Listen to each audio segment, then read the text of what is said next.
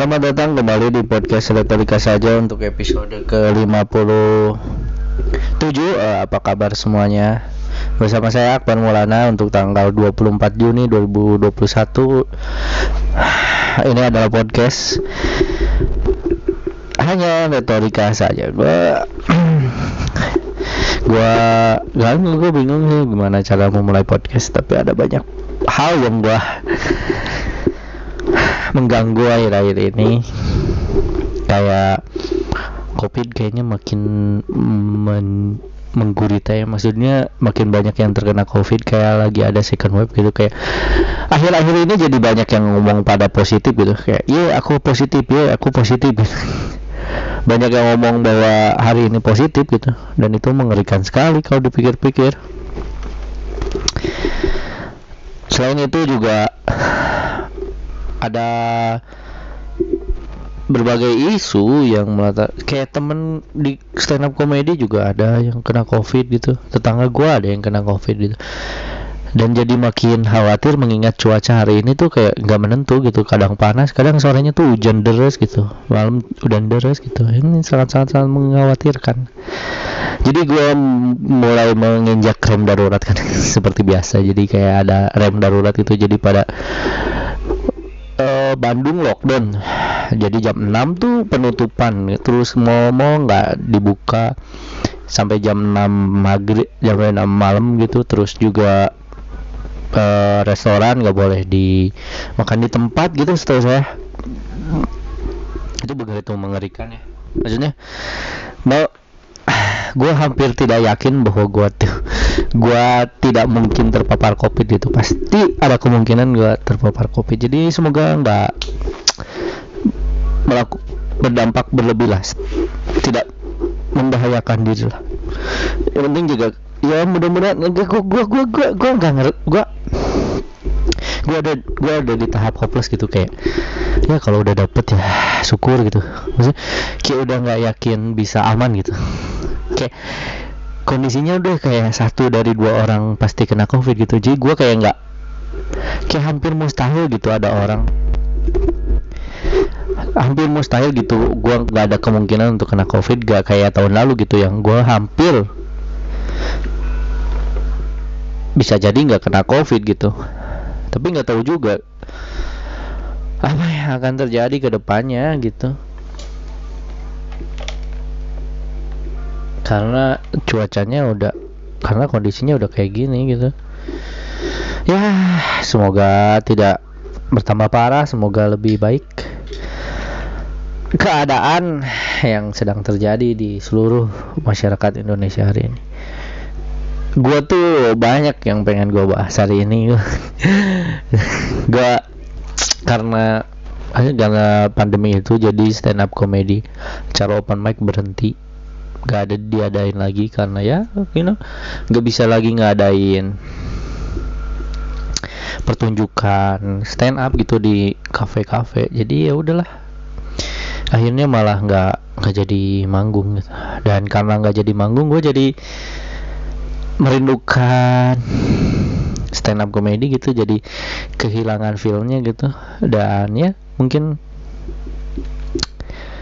uh, jadi gue nulis materi terus.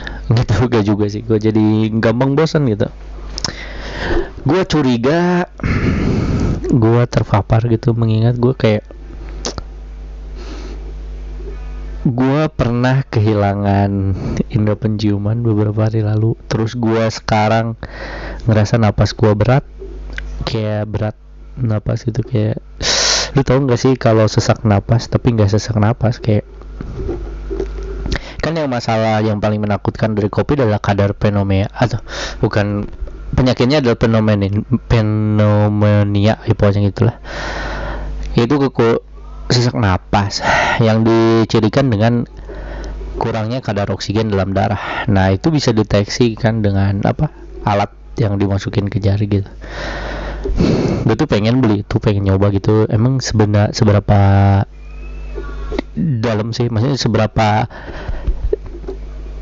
gede besar sih kadar oksigen dalam darah gua gitu. Karena gua agak-agak mengkhawatirkan. Ini rekaman podcast juga kayak kayak ngap-ngapain gini gitu nggak seperti biasanya. Tapi mungkin ini cuma perasaan gue doang. Dan gue juga sempet kayak tiba-tiba sakit kepala gitu. Entah sore entah malam entah pagi-pagi habis pokoknya habis kerja keras gitu kayak tiba-tiba pusing gitu. Kepala sakit kepala. Udah tua kali gue udah umur 27 tahun juga dan belum punya pasangan ini menyedihkan sekali. Belum punya pacar buat dinikahin. Itu kayak temen gue udah udah nikah kemarin minggu kemarin. Ya begitulah nasib. Tapi ngomong-ngomong ya, ya karena gua suntuk gitu ya gue tuh gue tuh mau bridging ke topik yang gue pengen bahas tapi bingung karena apa? Karena gue pengen bahas knalpot motor gitu. Dan itu nggak bisa di bridgingkan dengan pernikahan dan status jomblo tadi jadi gue bingung jadi ya udahlah ya. Itu adalah bridging paling maksa yang gue ngomongin jadi gue pengen bahas gini. Uh, gue lagi sebel sama orang yang pakai motor yang mot yang knalpotnya tuh apa bobokan apa ya? Pokoknya intinya tuh kayak yang gitu suaranya tuh kayak bum bum bum bum yang bolong gitu kopong gitu. Jadi bukan yang kecil gitu lubang knalpotnya. Nah, itu tuh bikin ganggu gitu. Kenapa? Karena gue kan pakai mo eh, eh, pakai motor di belakang ya maksudnya gue tuh di belakang dan ketika motor yang pakai knalpot kayak gitu di depan gue tuh kayak kayak ketampar gitu muka gue kayak ini gue kayak ketampar ke asap apa angin knalpot gitu nggak enak banget. Cuma gak enak banget gitu. Lu pernah gak sih ngerasain kayak gitu?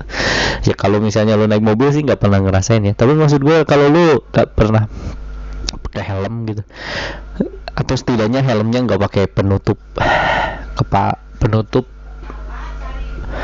helm gitu lu bakal ngerasain sakitnya itu sih kayak terus kayak ditampar kayak kayak merasa ditampar oleh angin kenapa gitu. Itu itu mengganggu sih menurut gue janganlah pakai itu mending gue gue pengen sih ngerasain membalas dendam kayak uh, sama orang yang ngelakuin itu. Coba deh rasain lu di rasanya ditampar pakai asap knalpot gimana. Gak enak banget sumpah. Gak enak. Gak enak banget sumpah. Bagi para pendengar atau para kawan-kawanku ayolah kita demo. Hentikanlah menggunakan knalpot yang seperti itu yang bikin gue merasa tertampar gitu oleh knalpot oleh angin knalpot mending pakai knalpot yang biasa-biasa aja biar gue nggak merasa ketampar gitu kalau di belakang lu. Jadi lu ngerti lah perasaan orang lain. Ya mungkin keren tapi you know sebel aja gitu kayak gitu kayak kayak apa sih ini? gitu kena angin kena apa ini belin gue pengen eh, eh pengen gue apa ya pengen gue ya pengen gue jejelin gitu kayak gitu. Kasih lu tau sih referensi kartun yang kalau yang kalau pengen bikin itu tuh jadi senjata makan tuan lah gitu biar dia jadi ngerasain gimana rasanya gak enaknya gua kena itu gitu. Pengen kayak gitu.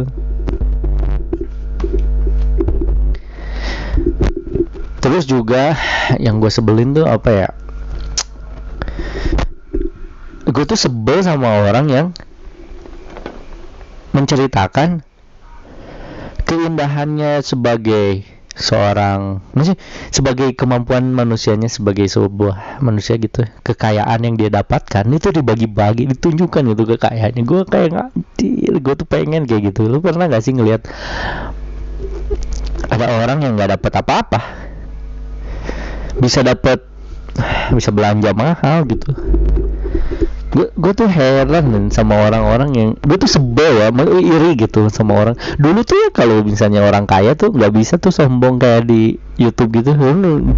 Gue yakin uangnya lenyap gitu kemiskinannya hilang gitu. Sekarang lu gak enggak gitu enggak malah makin kaya. Lu pernah nggak sih ngerasa?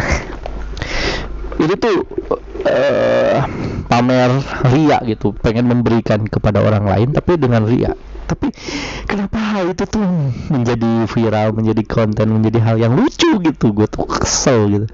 Kenapa? Karena gue kerja di you know sebagai tenaga honorer sekolah lu tahu lah gimana nasibnya gitu maksudnya kerjanya dan gajinya di sana gitu. Jadi gue tuh merasa anjir gue, gue nih yang harusnya kasih gitu. Bukannya orang itu gitu dia dapat bayangin lah ya 10 juta doang disuruh ngomong apa? Disuruh bercanda. Dapat 10 juta. Di disuruh ngegombal dapat 10 juta. Gila. Dan gue paling sebelnya lagi ada. Gini ini gue eh, betapa tidak adilnya sebuah kehidupan ya maksud gue tahu nggak sih ada profesi yang namanya host life? Lu tahu nggak sih? Lu pernah sadar nggak sih hal-hal itu tuh didapatkan dari apa? Dari gift gitu. Uang mereka dari gift tuh lebih kaya gitu. Lu tahu nggak sih host host live yang kayak di, di go live kayak yang pokoknya yang live live gitu ya dia tuh dapat uang dari saweran. Dan kadang dia cuma live itu ngomong ayo cepetan share dong. Ya yeah, apa kabar? Makasih. Give give tiba-tiba ya 10 juta dapat sejuta gitu. Di dia nggak pakai otak dia nggak kuliah dia cuma menunjukkan keseksian tubuhnya dan kayak ya mungkin nggak mau ya mungkin. Gue nggak bisa ngejudge tapi gue nggak per, gue nggak percaya sih kalau misalnya dia bawa lecture gitu kayak kuliah gitu. Oke ini nak ini dosen nih matematika kayak gini gini gini gitu. Nggak nggak ada gitu. Nggak ada nggak ada nggak ada. Pasti kayak nggak ada orang yang nonton dan nyari pendidikan di Bigo. Gitu nggak ada nggak ada. Gue gue gak percaya gitu. Tapi dia bisa mendapatkan uang dengan banyak gitu. Dan lu pernah bayangin gak eh, apa yang dirasain oleh guru-guru kita jangan jangan guru-guru kita ya. Maksudnya orang yang memilih jurusan pendidikan gitu di kuliahnya. Lu kebayang gak sih betapa menyedihkannya jadi mereka? Melihat gue tuh ngerti gitu perasaan perasaan menyedihkannya jadi mahasiswa yang atau jadi guru lah. Guru-guru honorer di sekolah gitu dengan dibandingkan kekayaan jangankan guru honorer ya maksud gue pekerja biasa aja bahkan bisa lebih mahal lebih murah dari gaji host Bigo itu. Lu ngerti gak sih maksudnya betapa dunia ini nggak adil? Kita tuh pakai otak ngajar berharap pendidikan buat anak dibayar dengan seadanya gitu. Gue rasa kalau misalnya memang memang itu adalah sebuah kalau memang itu sebuah kekayaan apa sebuah uh, alasan ekonomi gue sadar gitu. Maksudnya kalau ilmu tuh emang emang gak pakai barang yang gak paling gak laku. Gue rasa ya gue rasa. Gue nggak tahu sih. Meskipun pendidikan itu penting pendidikan itu penting. Tapi kayak nggak laku. Lu ngerti gak sih betapa tidak mengertinya anak-anak yang malas belajar? Ngerti nggak itu tuh kayak menganggap pendidikan tuh nggak laku dan gue rasa bos Bigo tuh banyak demand yang banyak banyak permintaannya gitu. Kan ini menyedihkannya maksudnya ironis gitu kayak pendidikan gitu tidak dihargai. Gue nggak gue nggak bisa gue juga nggak bisa ngerubah keadaan tapi gue ngerti betapa menyebalkannya dunia ini di situ gitu. Karena apa? Karena you know what kalau orang-orang yang ikhlas yang percaya sama Tuhan percaya sama agamanya percaya sama takdir Tuhan sama kehidupan. Gue yakin hidup yang gue yakin ya gue yakin orang yang bekerja apa adanya dengan gaji apa adanya sebagai guru SD mereka lebih menghargai uang. Gue yakin gue yakin gue yakin. Mereka akan lebih menghargai uang merasa bercukupan merasa berkah uangnya dan awet kayak kayak nggak pernah merasa kekurangan lu pernah pikir nggak bagaimana cara host live itu bisa mendapatkan uang? Dengan cara begitu dan apa yang dia dapatkan? Gue yakin ya semakin kita bundah mendapatkan uang kayak host live itu kita akan semakin gampang untuk mengeluarkan uang. Dan gue yakin host live itu yang host live bigo live semacamnya itu mereka juga merasa kayak uangnya merasa kekurangan terus karena mereka merasa ah duit mah gampang dicari. Akhirnya dia mengeluarkan uang dengan seenaknya dan akhirnya apa yang didapatkan? Ya tidak merasa cukup gitu. Nggak bisa menghargai uang. Gue rasa itu sih yang yang secara moral lu bisa angkat gitu maksud secara moral lu bisa menjadi penenang hati lu. Ya silahkan aja. Maksud gue enjoy with your opinion with your uh, ya bersenang-senang lah dengan mindset lu. Iya berusaha menyenangkan diri sendiri dari kepa kepahitan. Dan kenapa? Karena kenyataannya adalah kalau lu pengen hidup ideal ya lu banyak duit dan lu berkah duit lu gitu. Ngerti gak sih? Lu pengen gue pengen gitu gaji Bigo Live gaji jadi host Bigo Live tapi gue pengen kerja dengan menjadi guru gitu. Itu adalah dunia yang ideal tapi kan gak seideal itu dunia ngerti gak sih karena apa? Karena ya itu tadi orang-orang lebih butuh hiburan hibu butuh game main game. Butuh apa? Butuh game butuh pergaulan butuh kepuasan. Which is dengan nonton bigo main game kepuasan. Ya ya ya ya ya, ya mungkin mungkin itu adalah sesuatu yang menyenangkan bagi orang. Tapi kalau ada yang dipilih gitu gue butuh gue pengen nanya. Gue pengen nanya jujur sama semua guru eh sama semua murid-murid atau siswa usia sekolah. Gue pengen nanya ilmu itu penting gak sih bagi orang-orang yang gua rasa nilainya jelek atau males belajar atau males sekolah. Ilmu itu penting gak sih? Gua gak men menjudge kayak gue tuh pengen maksudnya gue pengen ilmu itu mahal dihargai mahal. Tapi gak bisa karena apa?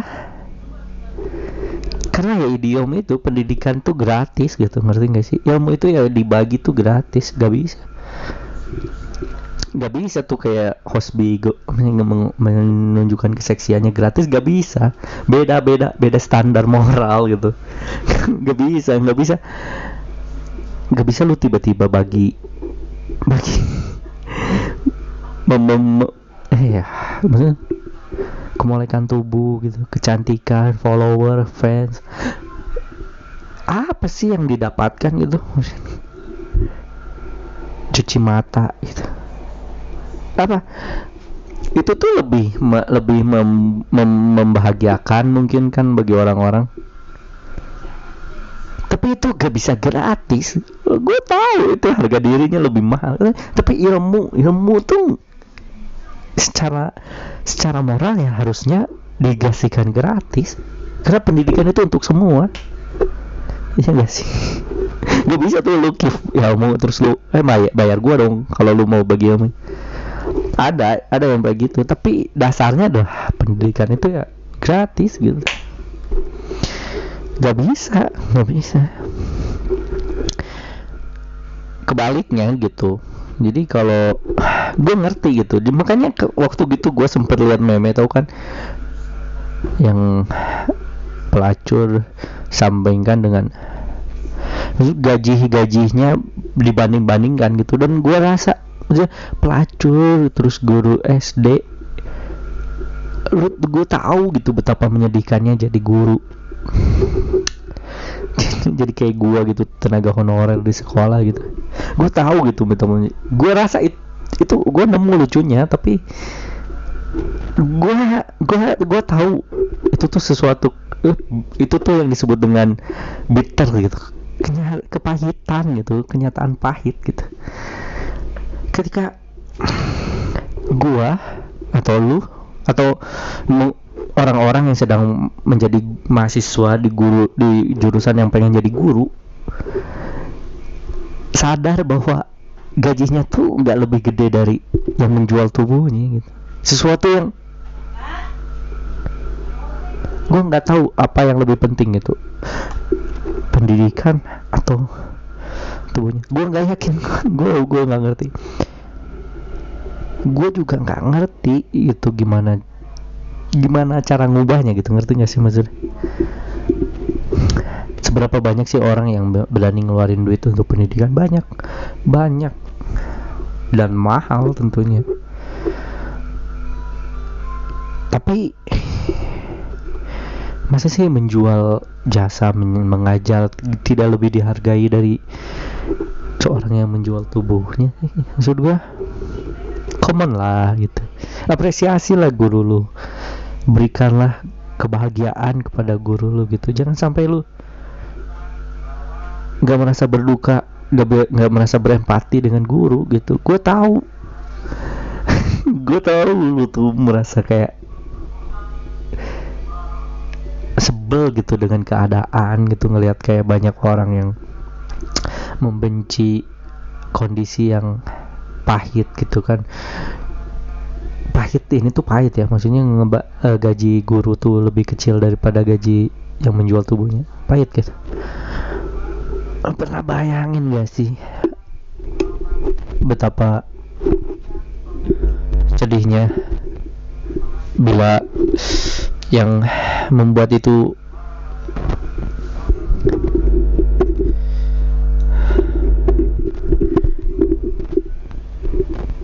gimana caranya gitu? Gue gue pengen tahu sama lu. Kita diskusi bareng-bareng. Gimana caranya? Orang berani bayar mahal untuk pendidikan dan berani bayar murah dan lebih lebih mahal deh dari nyewa bayar pelacur gitu. Gimana caranya? Gimana caranya gitu? Gue gue ragu sih. Maksudnya mungkin mungkin bayar guru lebih gede. Gue gue nggak bisa gue nggak bisa paham sih. Gue gue gue nggak bisa gue nggak bisa mengerti nggak bisa paham gimana kalau pemerintah berpikir atau orang yang ber, ber, berkepentingan dengan gaji guru berpikir bahwa man ini adalah sesuatu yang harus gua ubah. Ini ada gaji guru yang sedikit banget bahkan lebih rendah dari orang-orang yang harus men, yang kerja dengan pahit dengan menjual tubuhnya gitu. Man kita harus bisa menaikkan gaji guru lebih dari kenyataan pahit ini gitu. Ayolah bisa gitu dong. Gitu harusnya tapi mau gimana lagi gitu. Kebutuhan untuk nyari ilmu tuh nggak nggak nggak nggak nggak terlalu karena karena apa? Karena ilmu itu tidak berhudud ngerti nggak sih? Orang pintar sama orang bodoh dilihat dari luar nggak ada bedanya apa yang ngebedain? Ya kalau kita ngobrol kalau kita tanya dia memberitahu dia cara ngomongnya beda dia ngerti apa yang dia omongin dia ngomongnya dengan riset. Tidak asal ngomong ngomongnya nggak ada kebencian dalam dirinya dalam perkataannya. Itu yang harusnya dicari. Nggak bisa. Tapi kalau misalnya beli lipstick beli skincare beli tubuh perempuan. Gue bisa lihat inilah bentuk perempuan tubuh perempuan yang bagus. Ini loh gitu. Ya gue bisa lihat bedain tuh mana perempuan yang cantik dan nggak bisa bisa liatin. Tapi kalau soal ilmu atau pendidikan itu nggak bisa lihat. Dan itulah yang gue benci dari kepahitan hidup ini. Dan gue merasa itu lucu. Gue nggak gue tahu itu akan jangan ditentang. Maksudnya meme itu bahwa hidup PGSD tuh nggak enak masa depannya. Tapi itu lucu emang bener pak. Itu yang disebut dengan bitter. Tut bitter tut. Kayak kepahitan. Kepa, kebenar, kebenaran yang pahit. Itu itu adalah sebuah stand itu adalah sebuah jokes yang menurut gue sangat lucu. Kepahitan hidup tuh kebenaran yang pahit dalam hidup itu adalah sebuah hal yang lucu menurut gua. Itu adalah hal yang paling lucu menurut gua. Bukan sebuah jokes yang dibuat-buat gitu. Dan dan gue makin miris kalau misalnya dan gue pengen gitu ya. Maksudnya ada orang gue gue pengen apa sih yang bisa bikin guru-guru itu berdaya? Tidak sekedar bahkan gue ya gue pengennya gitu nggak nggak pakai ilmunya tapi sekedar ngomong doang dikasih. Gimana kalau misalnya guru-guru kita semua live streaming terus nanti para streamer memberikan gift kepada para guru mungkin itu sebuah ide yang bisa menjadi menarik kalau dicoba gitu. Jadi pada nge-gift karena gue sebel melihat orang-orang yang dapat duit itu adalah orang-orang yang digip dengan asal gitu. Ya mungkin itu aja yang bisa gue sampaikan hari ini. Terima kasih semuanya untuk yang udah dengerin. Jangan lupa tetap perhatikan protokol kesehatan jaga jaga diri pakai masker. Bawa hand sanitizer dan sampai ketemu lagi di minggu depan. Saya Akbar Maulana masih di retorika saja karena semua ini hanya retorika. Thank you